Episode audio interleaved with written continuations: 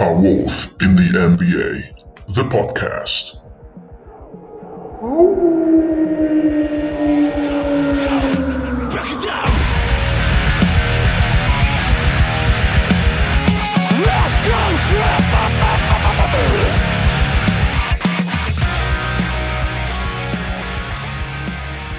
Ciao ragazzi e benvenuti ad una nuova puntata di A Wolf in the NBA, il podcast italiano sui Minnesota Timberwolves. Io sono Fra, stasera sono qui anche con Rico. Ciao Rico. Ciao Fra, ciao ragazzi, ciao a tutti.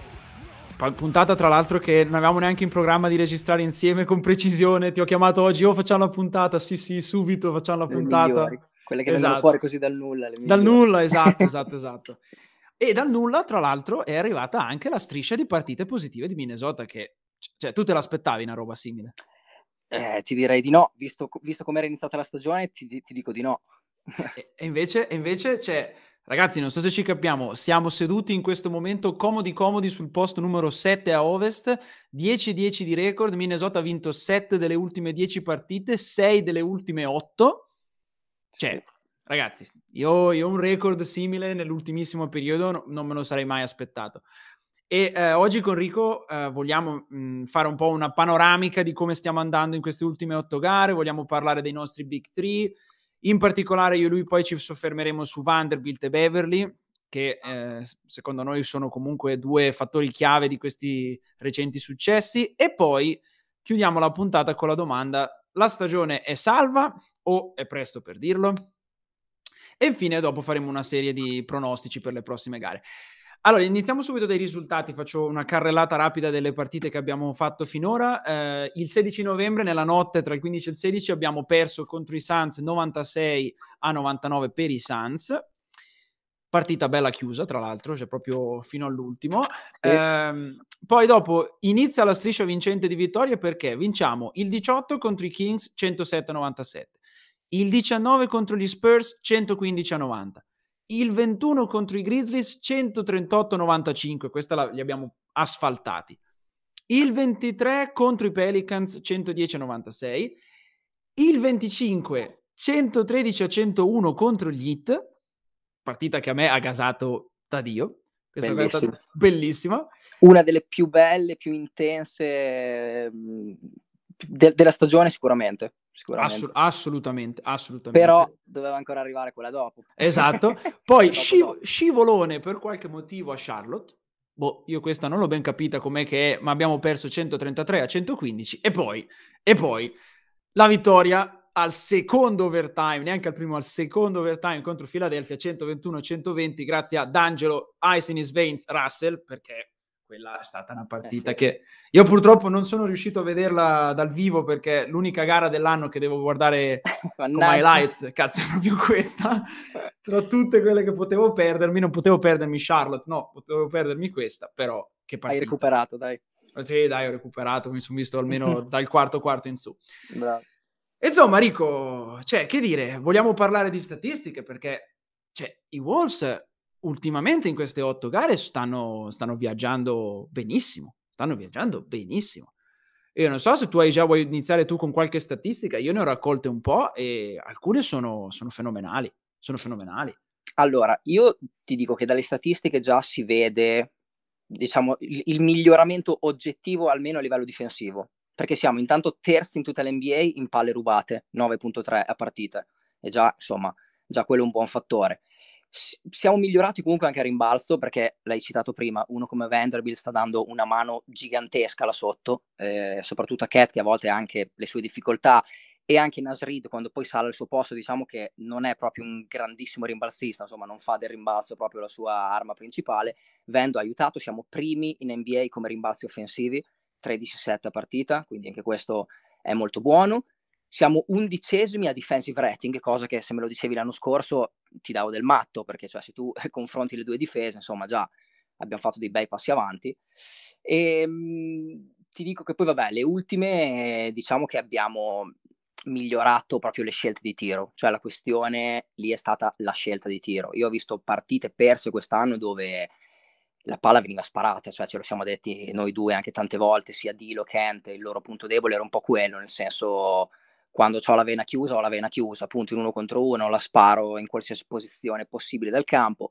Quelle cose lì sembrano in miglioramento, vediamo, e niente, ti dico che i, i miglioramenti si sono visti, parliamo di Minnesota, quindi vediamo se sarà una cosa duratura nel tempo speriamo di sì, perché se è così ci si possono levare delle soddisfazioni. Speriamo di non ricadere ancora in quello che eravamo prima, ecco. E di questo bisognerà parlarne. Io aggiungo alle tue statistiche giusto un paio di commenti. Io le ho prese ieri sera, quindi non sono aggiornate ad oggi perché ho fatto, preso gli appunti mm-hmm. ieri sera, ma tanto i, comunque i Wolves non hanno giocato, quindi saranno diverse, diciamo, per poco.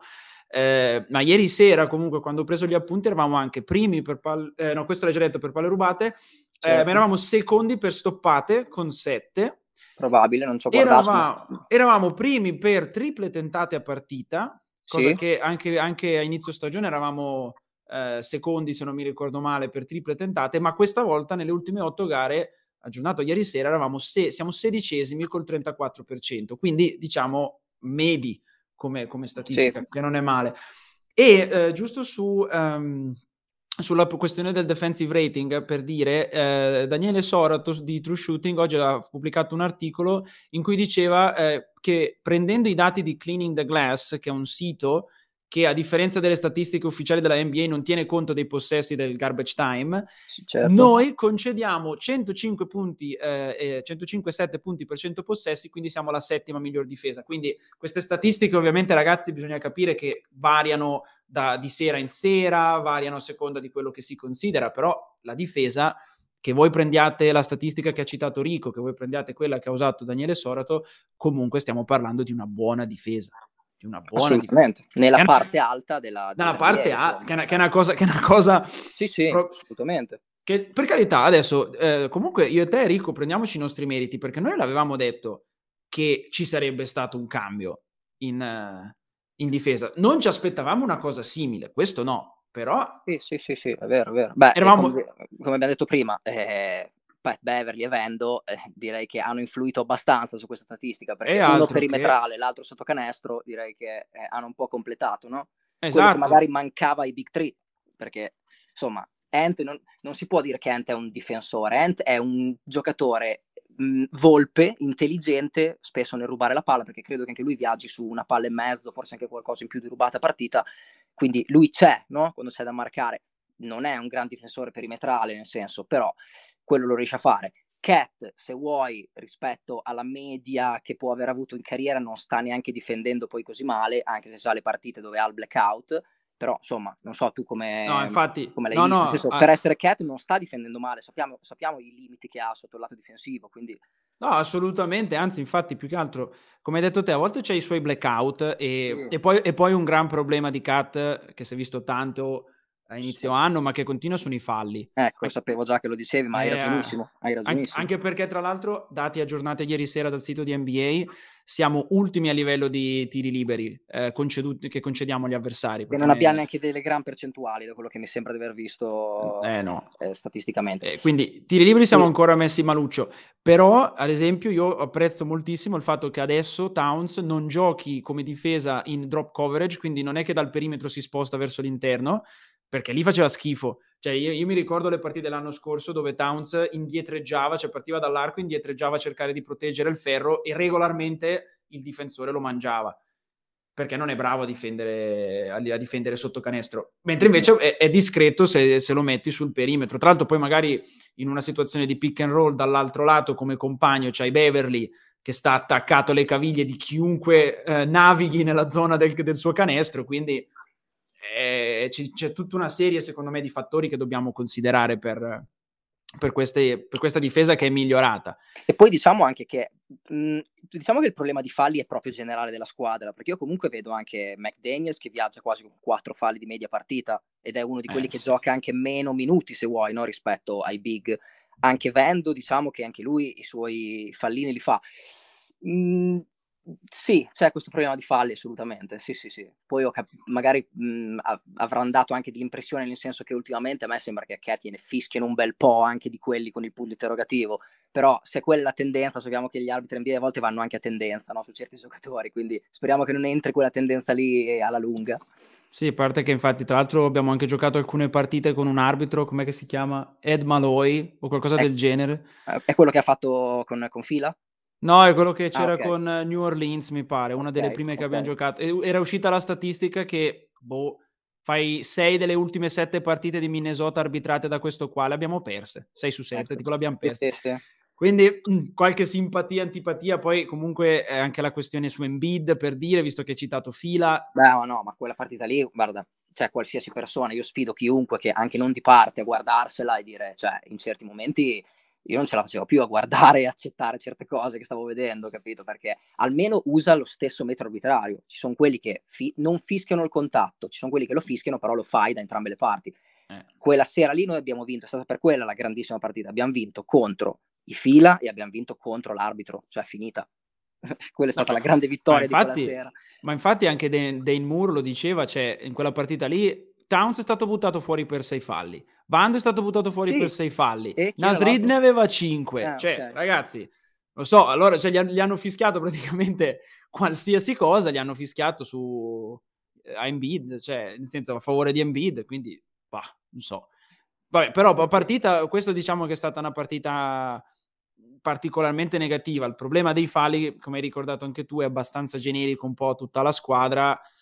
Ovvio, No, no, ma giocatori... infatti c'è, infatti c'è, adesso non troviamo scuse dell'arbitro, il problema c'è, come ci siamo detti, quindi Eh sì, eh sì. Però adesso passiamo adesso ai nostri big three, perché anche a livello statistico Towns, Russell e Edwards stanno giocando veramente adesso siamo a livelli di eh, come se fossimo tre LeBron James nel suo prime, però stiamo parlando di giocatori che hanno delle statistiche di tutto rispetto. Towns per dire viaggia a 23 punti di media e 9 rimbalzi. Questi sono dati aggiornati ieri sera, ma immagino che siano gli stessi. D'Angelo sta giocando punti di media 19,3 e quasi 6 assist di media. Anthony sta giocando 22 punti di media, 6.6 rimbalzi, 3.5 assist. Cioè, questi tre, il, il loro quest'anno mi sembra che lo stiano, sopra, o meglio, non tanto quest'anno, più nelle ultime gare, perché eh, io nell'ultima puntata in, avevo detto, io non riesco a capire com'è che questi tre giochino così male.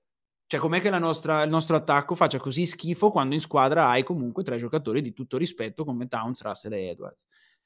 E penso che anche tu eri abbastanza, mi ricordo che anche tu eri abbastanza confuso e scioccato da questa cosa sì, qua, giusto? assolutamente, no, perché te, come ci siamo sempre detti, siamo una squadra dove, cioè, che ha bisogno di questi tre quasi al 100% per portare a casa il risultato, cioè, parliamoci chiaro, cioè, questi servono come, come il pane, ci vogliono dentro sempre, stanno andando, dai, magari c'è la sera dove uno fa un po' meno, uno fa un po' di più, però diciamo che si stanno, si stanno insomma, stanno, stanno giocando bene, stanno giocando bene, dai, con tutti i pro e i contro, nel senso a Cat quest'anno non gli dici niente, perché non so te, però dai, insomma, è quello che ci aspettava da Cat, sta facendo quello, forse se vuoi, come ci siamo detti, il problema falli, però comunque, insomma, sta tirando col 51% dal campo, quasi 45% da tre punti, lui c'è, no, no, eh, tu... niente da dire. Magari un, potrebbe, un, altro problema nostro, forse di questi tre qui, potrebbero essere il livello turnover, perché mm. già eh, 3 punto, me l'ero segnato qui, 3.4 partita Edwards, 3.3 Towns, quasi 3 qualcosa, 3 anche Dilo. Si rischia un pochino, però ovviamente sono giocatori che hanno sempre la palla in mano, cioè, capito, eh, passa tutto da loro, quindi ci sta anche quello. Però fino ad ora, dai, io non, no, non, sono negativo, non sono negativo. Mm, era un po' più un punto di domanda sia fra me e te che del mondo, Russell, perché Dilo, se tu lo valuti come quelli che lo pensano una star, allora ti dico che sta giocando male. Cioè, perché vanno fatti questi metri di paragone, capito? Io e te che abbiamo sempre detto che bisogna prendere Dilo come un giocatore normale, un terzo violino, anche quarto violino in certe squadre, ci sta.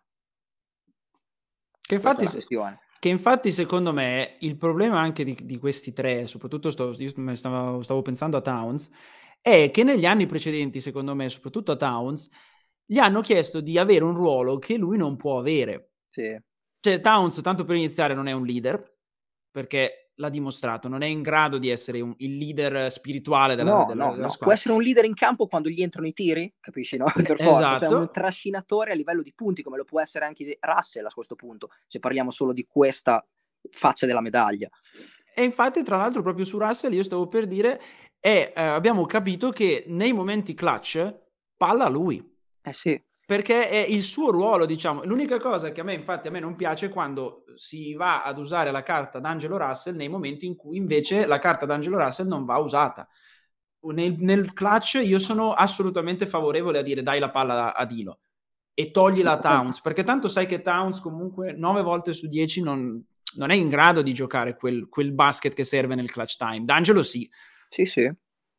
Anthony adesso, cioè il problema di, di, Anthony è che comunque stiamo parlando di un giocatore al suo secondo anno, per quanto forte, eh, stiamo, stiamo d'accordo che è forte, però piano ragazzi, cioè calmi tutti, secondo anno non possiamo chiedere ad Ant, non possiamo avere le aspettative su Ant che possono essere uguali a quelle di Steph Curry o anche di meno, cioè, o anche solo un Jason Tatum per dire, per senza scomodare Curry. Andiamoci piano con, anche nelle aspettative di Ant. Sta facendo un'ottima stagione, un'ottima seconda stagione. Però... Lui ha tutti i punti forti visibili e tutti i punti deboli visibili. Eh, esatto, bravissimo, bravissimo, Si vede tutto, è aperto. Bravissimo. Però allora a questo punto, eh, domanda a te, anche se tu sai già qual è la mia risposta, ma secondo te che cosa ha fatto scattare questo cambio totale a livello offensivo in queste ultime gare? Ma allora, mh, mhmm, probabilmente il fatto di aver considerato... Allora, intanto anche a livello offensivo ti dico che se vogliamo parlare di Beverly ha, ha influito anche lì, perché era un giocatore che portava via eh, palle in mano a Dilo che eh, era producente, cioè nel senso Dilo è diventato più guardia, perché Dilo, eh, parliamoci chiaro, è una guardia, non è un playmaker, è una guardia che può fare il playmaker. Facendo questo ruolo è riuscito a giocare meglio anche lui. Gli vogliamo mettere anche che non abbiamo parlato che comunque nelle ultime partite, adesso a parte certe, si è ripreso tanto anche Malik Beasley, eh? Cioè Beasley i suoi 15, 18, 20 a partita li ha buttati nelle partite che contavano, quindi anche quella è un'arma in più che è arrivata. Eh, aiuta, Anthony aiuta. Eh, questo è. Poi sarà anche un buono di coach Finch che avrà capito certe cose perché all'inizio Finch ha sbagliato e noi ce lo siamo sempre detti. Qua non si vedeva Finch, non si vedeva la sua impronta. Adesso sembra che le cose stiano andando meglio. Io infatti sono, tu sapevi benissimo, infatti l'hai citato, che per me la chiave di svolta in queste partite è esattamente Patrick Beverly. Me, beh, ma in tutte e due le fasi, se noi, se noi parliamo esatto. della fase difensiva, forse ce lo aspettavamo già magari, no, cioè nel senso, era sempre un punto interrogativo, però in difesa ci ha fatto vedere negli ultimi anni nella sua carriera che è un difensore continuo, forte, ok? E questo sarebbe stato anche da noi e lo è, e lo è stato. In attacco però è una sorpresa, perché io, insomma, non credevo così efficiente a livello offensivo, poi ma poi soprattutto a livello, secondo me, la, la, l'efficacia di Beverly a livello offensivo, che secondo me non sì, si non mai... è statistica, non è statistica. No, non esatto, statistica, non è statistica. Cioè, mette 8 punti di media, no, se vogliamo parlare di statistiche, ma non è quello il punto. Il punto è che, infatti, secondo me, la cosa interessante, la cosa che... Eh, il motivo per cui secondo me questa cosa è uscita fuori tardi è che lui nelle squadre precedenti non aveva bisogno di avere questo ruolo, no? È sempre stato uno che negli spogliatoi in campo parlava, urlava e si lamentava e diciamo spingeva la squadra. Però se pensi anche solo all'anno scorso con i Clippers, cioè mica era lui il centro dell'attacco dei Clippers, ovviamente. Grazie, c'erano certo. Paul, Paul, George, Reggie Jackson, c'erano Kawhi Leonard. E invece qui lui è proprio, secondo me, è andato a coprire quel ruolo di playmaker che, come dicevi te, avevamo affidato ad Angelo Russell perché l'abbiamo quasi sempre dato a Russell. No? Anche l'anno scorso si alternava tra Rubio e Russell. Ma come hai detto te, Dilo non è un playmaker. Cioè, o meglio, è un playmaker un po' scarsino. Sì, sì, lo fa, però poi da playmaker te lo devi tenere con i difetti che ha. Esatto, cioè, e ne, cioè, non è che abbia, cioè, ne, ne, fa di stronzate lui in attacco purtroppo. Eh, cioè, sì. ti capita la serata che ti mette degli assist che dici mago, però ti capitano delle serate invece in cui palesemente non deve avere la palla in mano lui. Beverly invece prende la palla, fa il suo, arriva lì, dirige lui l'azione, dirige lui, tra l'altro poi anche a livello difensivo. Non è che puoi lasciare Patrick Beverly completamente sfornito di un difensore. Certo, no, no, ma infatti sta tirando anche relativamente bene anche dall'arco. Anche dall'arco. È libero è pericoloso, non lo battezzerei se fossi un avversario, questo Esatto, e quindi, e quindi a livello offensivo tu ti ritrovi che un difensore deve stare comunque su Beverly e poi tu hai quei nostri big three che possono quindi muoversi liberamente sul campo e anche solo Dilo, cioè lui come catch and shoot è bravo, è bravo a tagliare, è bravo a muoversi, cioè io per questo sono convinto che Beverly ha dato quel, quel via. E infatti, pro- mh, mhmm, anche guardando in, in, ottica futura, a me la cosa che Beverly adesso è infortunato ed è fuori per almeno due settimane per un infortunio all'adduttore sinistro che ho scoperto essere un muscolo vicino all'inguine, io un po' di preoccupazione ce l'ho perché ehm, sì, noi, cioè, era, so. era, diventata, era, diventata, grossa con quella partita persa con gli Hornets, perché adesso non, era, non, è che, non è che senza di lui dovevano cambiare il gioco completamente, però la paura era tanta, con fila è successo quel che è successo, quindi speriamo in bene, però anche lì dalla panchina, ma sembrava lui il coach, era di un carico, era in campo tutto il tempo, cioè anche questo vuol dire, soprattutto da tifoso, che se lo vedi quei giocatori lì non, può che, non puoi chiamarlo un giocatore del genere, no? E, e poi vuol dire anche per i compagni, perché lo sentono, dai, lo sentono, si vede Infatti, che lo sentono. lo diceva tra l'altro anche Naz, in un tweet che ha fatto che, che, gli hanno chiesto qual è stato l'impatto di Beverly, a NASA ha detto è, è, stato incredibile perché è uno che non sta zitto, che ti guida, che ti spinge, che, è proprio, secondo me il punto è che Beverly in questo momento è quel leader spirituale no, della squadra che oggettivamente mancava l'anno scorso, certo. perché chi era il leader l'anno scorso? Rubio. Ma, cioè, ma, ma sì, sì, sì, Rubio rispetto a Beverly, cioè, anche volendolo chiamare, diciamo, il mentore per, per, Edwards, che probabilmente l'ha fatto. Sì, sì, gli ha fatto bene, assolutamente. Ma sono, ma sono due stili di vita completamente diversi. Cioè, Rubio è, è, è, educato, è un gentiluomo spagnolo, cioè Beverly è un cagnaccio. E in questo momento ai Wolves serve molto di più uno come Beverly. Io sono sicuro che anche Beverly sarà molto utile per Edwards perché comunque li vedo anche loro, sai, quando magari c'è il canestro di Edwards va sempre in panchina a cercarlo, non so se ci hai fatto caso, sono sempre, cioè li vedi, li vedi che hanno il feeling per quello che si può vedere. Ah, Quindi perché... spero che lo seguino. Finché, Poi... finché, fa così spero che lo seguino. Poi speriamo, sai, la testa è quella che è, quindi speriamo rimanga sempre sul pezzo, che non vada... Eh a distrarsi, ecco. Ma poi adesso infatti, cioè, chiariamo anche per magari quelli che ci ascoltano adesso, non è che io e Rico penso che stiamo, almeno io non di sicuro, non è che sto dicendo che Beverly è la chiave di svolta per il titolo. Assolutamente. Cioè, il problema è che mh, Beverly, tra l'altro, va bene come leader in questo momento, ma gli manca tutta quell'altra parte di gioco che è davvero che fa diventare un giocatore leader, un giocatore leader che ti porta al titolo. Certo. Pe- Però lui, sai, que- la cosa che mi piace è che comunque, e di quei giocatori lì sono sempre preziosi, è un giocatore che conosce i suoi limiti. Cioè, mm. conoscerli è un, bel, è un, bel, vantaggio perché non ti fa sprecare azioni, non ti fa fare brutte giocate, nel senso che lo vedi, quante volte lo vedi Beverly che forza un tiro? Cioè, ah, non lo vedi, non no, lo vedi. No. O, che, no, o, che, magari prova una cazzata, prova un passaggio no look, capito il senso, no? Cioè, è impossibile. Perché sa proprio i suoi limiti, perché gioca relativamente semplice, diciamo, è la sua arma. Poi quello che gli manca a lui lo devono fare gli altri tre, i nostri big three. Esatto, esatto, esatto, cioè quello è il punto, no?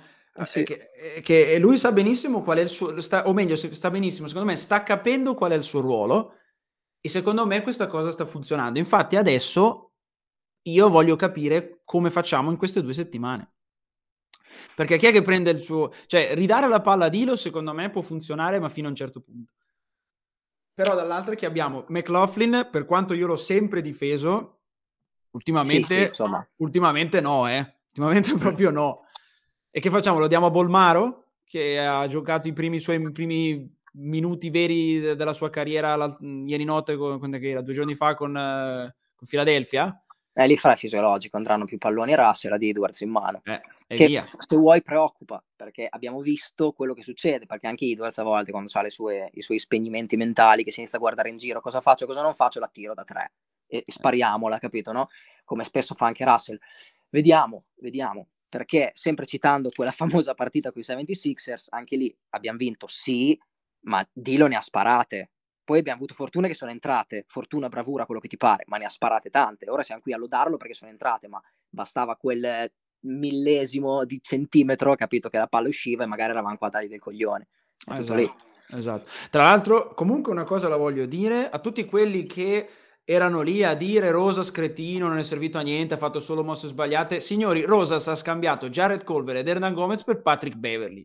O mi potete dire quel cazzo che volete, ma voi non mi potete venire a dire che questo scambio non è stato comunque un buono scambio. Già.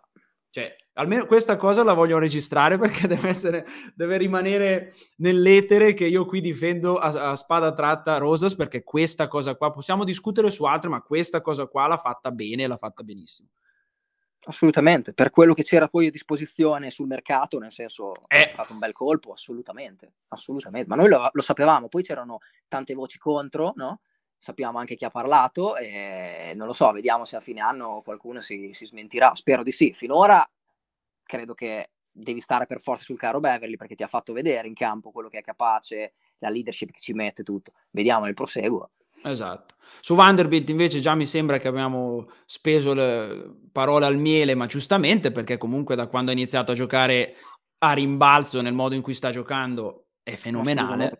È fenomenale. No, no, ma guarda, Vendo, Vendo ha il suo, diciamo, la sua grande, il suo grande gap, il suo grande punto a sfavore è il fatto che off the ball è fortissimo, cioè con la palla lontano e for- gli dai la palla in mano non capisci più niente. Eh, cioè, sì. è, è, è, pur, purtroppo è quello, capito? Però per il resto, se, se, consideriamo l'off the ball, se consideriamo che è un valore aggiunto perché nessuno si aspettava il Vanderbilt a questo livello, io forse mi aspettavo un McDaniels, cosa che forse, sai, hanno, hanno funzionato al contrario un po' quest'anno, no? E, ehm, però avendo, cioè, rimbalzista del genere, perché è il migliore che poi abbiamo, perché se tu li confronti a livello di minuti è anche migliore di, di Carl Anthony Towns. Cat ne fa sì, di più perché gioca molto di più, è tutta lì la questione. Eh, difensore, rim protector, buono, bellissime percentuali al tiro, anche lui è uno di quelli che non forza, sa quello che deve fare, conosce i suoi limiti, niente da dire. Bene. Eh, cioè, lui, che poi noi anche perché lo, lo dicevamo anche anche varie volte quando perdevamo le partite che ci diciamo sì ma grazie ma sotto canestro non riusciamo a prendere un rimbalzo in difesa e in attacco che sia uno. Invece adesso cioè, tu vedi alcune partite ma lui praticamente si lancia si slancia all'indietro con la schiena recupera la palla che praticamente è metà campo la riporta giù attaccato a canestro e poi la fa girare. Il giorno che Vanderbilt veramente si mette a lavorare sotto canestro diciamo anche a livello offensivo e non solo come rimbalzista signori qui abbiamo un, una power forward che diventa un'arma letale, perché se continua a prendere rimbalzi in sta maniera, incomincia anche a avere un, diciamo, un gioco in post un po' migliore di quello che ha adesso, questo qua diventa sì, uno, sì. uno, pericoloso. Eh. Assolutamente, sì, post, magari migliorare un po' il pick and roll sulla roll esatto, qui, quello senza dubbio, però ti ripeto, il suo contributo maggiore lo sapevamo, lo deve dare in difesa, lo sta dando alla fine, cioè fra rubate, stoppate, insomma quello che è, rimbalzi soprattutto, niente, cioè è un, uno di quelli positivi della stagione finora, il valore aggiunto, lui e Patrick Beverly che sono stati quelli che probabilmente ti hanno dato quel qualcosa in più che ti ha permesso di arrivare a questo punto, 50% di vittorie almeno. Mm. Più ovviamente anche, visto che l'hai citato, ed è giusto, visto che l'altra volta gli ho tirato addosso insulti, Beasley, che sembra essersi risvegliato alla decima partita, alla dodicesima partita della stagione, si è ricordato che, ops, quest'anno la regular season è già iniziata, eh, però ultimamente effettivamente si sta rivelando quel giocatore che ci aspettavamo, che di cui avevamo bisogno. Entri dalla panca, vai dall'arco, incominci a metterne giù e ne butti giù 3-4 a partita, che sono quello che, che ci serve per magari so, eh, far partire il parziale per portarci in avanti, recuperare se siamo un po' sotto. Su questo riconosciamoglielo, io sono contento di come sta giocando sì, ultimamente. Sì, sì, è uno che ti prende, insomma, eh, è pericoloso e lo sanno, quindi il, il difensore attaccato ce l'ha sempre quindi anche quello insomma è da considerare. Poi con gli itni, quanti ne ha buttati? 29, 28-29 mi sembra che ne abbia fatti. Eh, mi pare 29, e, sì. Ecco, cioè nel senso, poi quella dopo anche lì ancora 18-20 con gli Hornets, cioè ci sono, i suoi momenti, ci sono anche i momenti dove eh, non gli entra una tripla, quindi diventa anche controproducente, quello ok, però lui è nato per fare quello, lasciamoglielo fare e speriamo in bene. Esatto, esatto. Adesso quindi passiamo al domandone, cioè dette tutte queste belle cose su Minnesota, la stagione è salva o è presto per dirlo? Qual è la tua risposta, Rico? Eh, vabbè, è, è, facile dire presto per dirlo, nel senso, ovviamente, ovviamente siamo lì, nel senso è presto per dirlo, sì. Però, allora, ci sono, diciamo che siamo partiti all'inizio con tanti punti di domanda che mh, mm, mi, mi preoccupavano, ok? Adesso ci sono punti di domanda che magari a volte mi, mi caricano anche, capito? Anche positivi, diciamo. Quindi vediamo, importantissime queste 5 vittorie, eh, recuperare, come abbiamo detto, Beverly il più presto è fondamentale. E poi dopo, ovviamente, bisogna sempre fare, bisogna sempre puntare su quei tre là, sempre, sperare che la panchina ti dà sempre quel contributo che ti dà, sperare che Coach Finch faccia le, le, scelte giuste che deve fare, sperare che i giocatori rimangano sani fino alla fine. Io ancora ci credo ovviamente perché mh, visto come era iniziata la stagione, un 10-10 come ci siamo detti non è male per niente, considerato che siamo la squadra che siamo, per niente. Vediamo, vediamo, vediamo, bisogna considerare anche le, le, gli avversari cosa fanno. Tutto eh.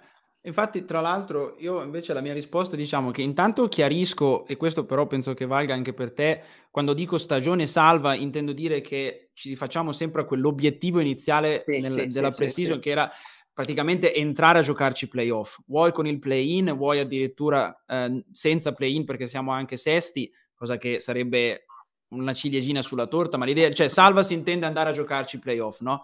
E quindi sono d'accordo con, con Rico che dice... È tutta questione di continuità, fra continuità. Esatto. Sappiamo giocare bene, l'abbiamo fatto vedere, sappiamo difendere bene, sappiamo giocare bene, però ci vuole continuità, farlo tutte le sere per essere un team da playoff. Cioè, se lo fai una volta sì, due no, due volte sì, tre no, una sì, una no, è inutile. Cioè, arriveranno sempre più sconfitte, è sempre lì, perché poi perdi anche quando giochi bene certe squadre, perché è da mettere in conto anche quello, capisci? Quindi continuità, tutto lì. Infatti, a pro- proprio a proposito di continuità, io ti dico che c'è una cosa che non mi convince o comunque mi preoccupa, cioè la costanza di Ent, soprattutto, e anche la costanza di Dilo. Perché, se, cioè, Cat è molto più costante rispetto agli altri. Cioè, io, se tu vai a vedere veramente le partite di Ent, soprattutto, che è, ovviamente è quello più, tra virgolette, immaturo su questo punto di vista, cioè, come punti proprio, se noi andiamo a vedere le ultime partite da Phoenix in qua, cioè, Ant fa delle partite in cui ti fa 9, 11 punti, 13 punti, poi c'ha, c'ha gli exploit e ne fa 26, 33, 19. Sì, sì, sì, è vero, è vero è proprio scostante, proprio tanto tanto, mentre invece Towns, tu vai a vedere le sue, le, le sue partite, ultimamente cioè, ha fatto una volta 11 punti, però dopo tutte 35, 22, 25, 21, 28, 25, 28, cioè Kat è costante, anche Dilo è abbastanza altalenante. E c'è una cosa che mi preoccupa, cioè che però si rifà al fatto, quello che dicevo all'inizio, che Ant comunque non possiamo dimenticare che è un giocatore al secondo anno, cioè sta certo. giocando al secondo...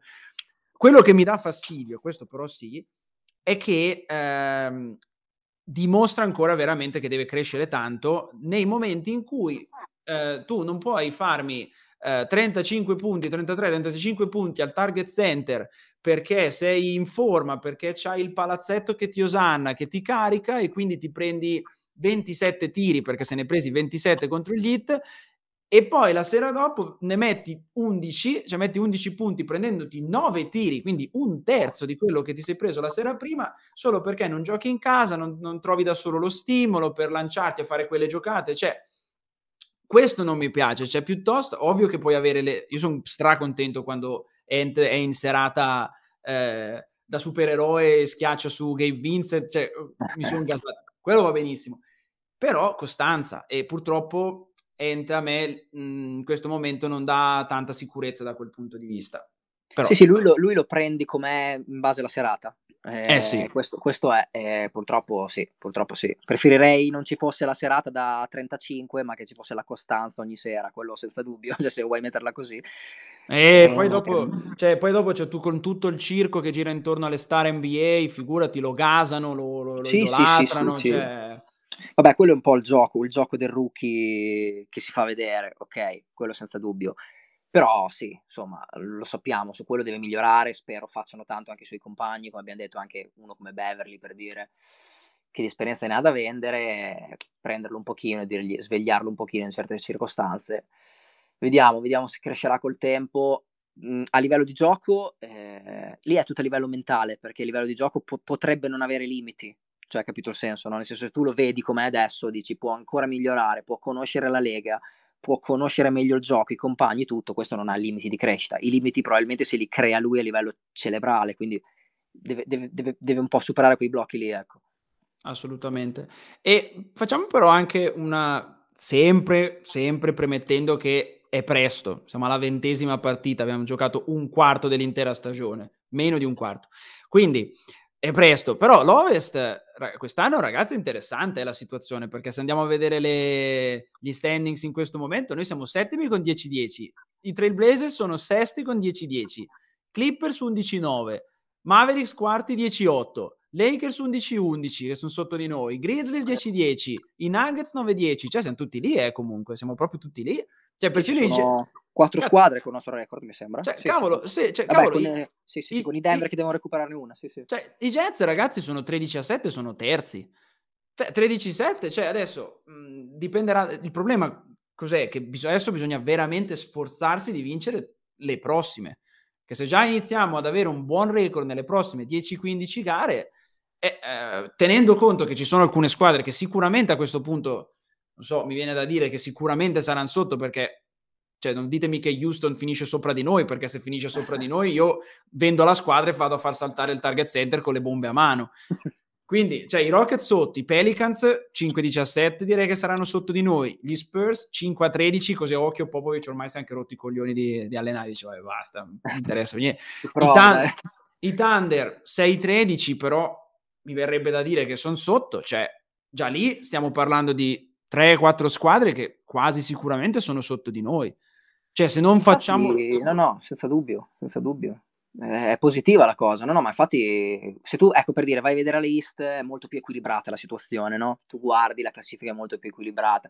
Ad ovest c'è un po' questa cosa qui, per me si può fare quest'anno, visto anche come hai detto te, come stanno giocando le altre, si può fare.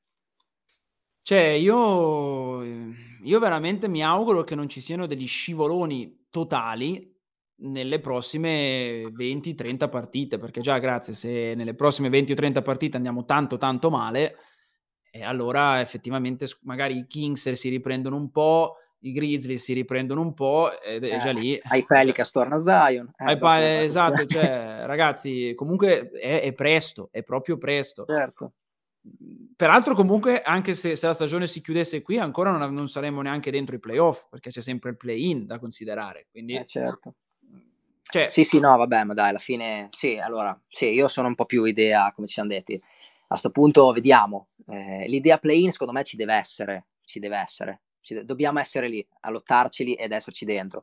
Poi nessuno è qua a chiedere il playoff automatico, ok? Però il play-in ci dobbiamo essere. Poi dopo, beh, uno ci spera. Un bel sesto certo, posto. certo, no, no, assolutamente. Però dico, sai, eh, così, facendo previsione, considerando che ci sono anche altre che, che, no, ma esatto. queste cose. Ma anche perché poi, tra l'altro, l'NBA è proprio, ogni anno è così, ti capita il periodo in cui si infortuna qualcuno eh beh, e, certo. E già lì, è, lì è finita, lì noi, per noi lì è finita. Se uno di quei tre lì ci abbandona, purtroppo lì... Eh, ma anche, ma anche, squadre come Portland o i Clippers, eh, cioè, anche sì, lì sì, quelle sono squadre che appena Dame Lillard sta male o Paul George... Vabbè, Lillard sta giocando come non, non, sembra neanche lui, però vabbè, infatti sono lì per cui sono 10-10 per quello. Eh, vabbè, cioè, però cioè, queste sono squadre, ci sono tante squadre che anche i Nuggets comunque C'hanno fuori Murray, ma il giorno che si infortuna fuori. Jokic, che fai? Cioè, senza Jokic, che fai? I Grizzlies senza Jamorant, che fanno? Assolutamente. Cioè, sono... È presto proprio, proprio tanto tanto presto. E noi dobbiamo fare quello che dobbiamo fare per riuscire a rimanere in questa zona, cioè settimo posto che poi dopo fine stagione potrà mutarsi in play-in o addirittura se eh, gli dei sono dalla nostra parte anche un sesto posto e via, ma l'obiettivo è arrivare lì, cioè 7, 8, 9. Quelli devono essere le posizioni per cui lotti. Beh, già che allora ci siamo, facciamo un po' di previsioni per le prossime partite. Io già vi anticipo che eh, il mese sarà, sarò non occupato, ma di più, quindi eh, non so bene quando riuscirò a fare la puntata nel corso del mese, però intanto facciamo un po' di eh, previsioni per, eh, non so, le prossime sei. Dai, arriviamo fino all'11 dicembre perché andare più in là è un po' stupido. Eh. Eh, allora, stanotte siamo contro Indiana. Io dico vittoria. Tu? Sì, sì, me l'ero già. Sì, sì, sì. Possiamo farcela. Cioè, con te. Sì, sì, sì, sì. È un team un po' con, con poca identità indiana, dai. Anche se ha ritrovato sto Brockton super, però insomma, poca roba, ce la possiamo fare. Si può fare, infatti, dai. Beh, poi il notte del, tra l'1 e il 2 dicembre, Washington. È qui. Sì. È qui, è qui. Boh, boh, non so. Mm, se devo scegliere, se dovessi puntare dei soldi, Va, li butto via dicendo che vinciamo, però... Sono anch'io lì, sono anch'io lì, senza la sicurezza, cioè allora sono molto più sicuro di Indiana, anche se di sicuro non c'è niente, però sono molto più sicuro di Indiana. Però anche Washington, secondo me, ce la possiamo fare, dai. È uno di quei team partiti che non se l'aspettava nessuno, ok? Però... No, infatti è più, è più diciamo, per il periodo in forma che non, certo, certo, che non certo, per la squadra sì, in sì, sé. Eh, e lo stesso discorso bisognerebbe farlo con le prossime due, perché sabato notte, cioè tra venerdì e sabato siamo contro Brooklyn, e dopo ci sono gli Hawks. Ecco, io qua mi sa che prevedo due, due X. E eh, temo anch'io. Due sconfitte. Soprattutto Beh, gli Atlanta sono in forma. Gli Atlanta sono in forma. 7-3 nelle ultime 10, sembra che deve aver visto come noi, tra l'altro. 7-3 nelle ultime 10 come noi, uguale. Eh, lì... Brooklyn è Brooklyn, cosa devi farci? Cioè, Brooklyn... Poi dopo Brooklyn quest'anno gli scivoloni li sta avendo, sì, sì, non, sì, è, non, è, la squadra che ci aspettavamo, perché fosse stata la squadra che ci aspettavamo, questa la mettevo come L diretto. Così, boh, magari ti capita. Tra l'altro, poi con i Nets noi alla fine a volte facciamo questi exploit che, che Sì, sì, riusciamo sì. a battere. Anche mi ricordo nel 2019, la prima partita con Kyrie che era- si era appena trasferito, che ci aveva buttato il cinquantello, ma noi avevamo comunque vinto. Eh, boh, non so, eh, qua però sì, diciamo che se dovessi scommettere direi due sconfitte così a occhio. Poi mm, il 9 contro i Jets. Ma ah, uè, questi, questi sono, te- son test grossi, fra, eh, cioè, Eh, nel sì. senso, dobbiamo giocarla anche qua, vedi, vedere Cat sotto con, con Gobert, voglio vederlo. eh, che, che quello mi preoccupa e non poco. Perché Eh, sì, sì, sì, sì, no, no, però dico, so- sono bei test, nel senso ci devi passare eh, davanti a queste. Ah, su- no, ma è quello il forza. punto. Cioè, per- anche perché poi dopo abbiamo una partita contro i Cavaliers la Eh, notte tra il direi. 10 e l'11. Tra l'altro filone di partite contro quelle dell'East, quante ce ne abbiamo? 5 su 6? Eh, sì. Pacers, Sì, Wizards, allora. Nets, Hawks, Cavaliers, sì. Mm, 5 mm, su 6 a, quelli a est, ma vabbè, quella di questa qui Cleveland io mi auguro bene che sia una vittoria. Anche se certo, comunque certo, no, no. non mi stupirei che fosse combattuta per la questione dei centri, diciamo. Che comunque sotto canestro Sì, sì, sì, Allen. Eh, tra Allen, tra anche Mobley comunque, cioè, loro lo fanno. Ma la cosa interessante comunque è che questo mese di dicembre abbiamo eh, Utah, come abbiamo detto adesso, poi c'è sta cosa dei Cavaliers e poi abbiamo Portland, Denver, Lakers e Mavericks. Cioè, praticamente stiamo parlando di tutte squadre che in questo momento sono vicine a noi. Cioè, Sì. riuscire, riuscire a concludere il mese di dicembre con, non so, nelle, dico, sto parlando delle ultime sei, considerando dai Jets in giù, fino al 20. Cioè, se riuscissimo a concludere queste sei con boh, quattro vittorie su sei, che non è impossibile, e già lì io sarei ben contento e andrei a Natale con il sorriso sulle labbra. Poi dopo, da lì, dopo Natale, tutto è ancora Sì, sì, aperto. sì. Ma guarda, oltre, cioè magari ne prendi, oltre quelle due, tre, cioè di imbattibili proprio ad ovest fai fatica. Cioè nel senso se giochi bene vinci, capisci il senso, no? E nel senso anche i Portland battibili, eh, i Lakers hanno dimostrato che i Lakers possono perdere con chiunque, vincere con chiunque, cioè capito? Un po' già. come noi, perché vedi, ne prendiamo 30 da, da- da Orlando e poi andiamo a vincere con, con gli Heat, cioè capito? Quindi vabbè, Eh, anche i Ma- Mavericks, dai, insomma, nonostante quello che hanno, È fattibile. giocare, la È può- sì, sì, fattibile. la si può giocare, assolutamente. Anche Solo perché poi- essere al top, inutile. Eh, E, e il problema è che qua noi abbiamo fatto fino a Cleveland, eh, che è l'11 di dicembre, anche perché staremmo parlando in teoria di quella finestra temporale di due settimane con Beverly fuori. Ecco. Eh, Mm-mm. cioè, pensa anche contro i Mavericks, che tra l'altro lui conosce discretamente bene come avversario, perché ci ha giocato i playoff eh, un paio di Sì, sì. stagioni fa.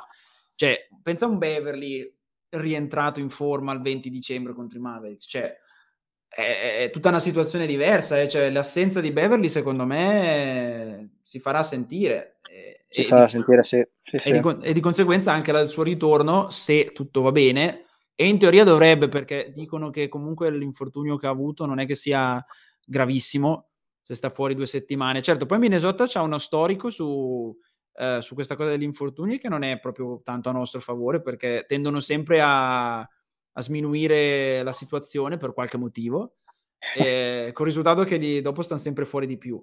Sì, no, ma meglio che gli danno il suo tempo per guarire per bene. Che Sì, no, eh, assolutamente, Sono assolut- pericolosi. Sì, sì. Assolutamente, assolutamente, perché se, se lo mettono in campo che ancora non sta al 100% e si fa l'infortunio serio che lo tira via due mesi, eh, lì eh, Sì, sì, sì. No, no, ma non lo faranno. Un conto è se parlavamo magari, sai, di Cat, quella gente lì che dici deve essere messo dentro per portare la vittoria per forza, ma Bev lo faranno, lo faranno riposare quanto, quanto deve, insomma, dai. Vedremo, quindi insomma ragazzi speriamo in bene, e tanto comunque a me come sempre eh, sapete dove trovarmi perché mi trovate su Twitter at WolfInDNBA 24 ore su 24, vi rispondo appena posso e Rico io non posso che ringraziarti perché avevo stravoglia di fare una puntata con te che... a parte che ci parliamo Grazie a tutti i giorni, tutti i giorni ci parliamo però almeno così esprimiamo, esprimiamo tutti le nostre opinioni, anche perché ragazzi se volete contattarci, scriverci, fateci, fateci sapere che cosa ne pensate, fateci sapere i vostri commenti. Tra l'altro, ah, già che ci sono, perché non so se l'ho mai detto, ma tu Rico hai anche aperto la pagina, hai lanciato la pagina su Instagram, tra l'altro, se volete parlare con lui. Sì, c'è una pagina Instagram dove ogni tanto non sono proprio, non sto proprio aggiornata tutti i giorni, però sì, sì, qualcosina, qualcosina tratto, news, eh, eh, throwback, un po' di video, un po' di roba così. Si chiama Timberwolf Italia il branco e passate a farci un giro. Ecco, così almeno tra l'altro se volete direttamente andare a parlare con lui, quello mi sa che è il modo più rapido per contattarlo. Bene, Rico, grazie mille. Noi ragazzi ci, ci, sentiamo nella prossima puntata e come sempre, anche se non so come andranno le prossime partite, go Wolves!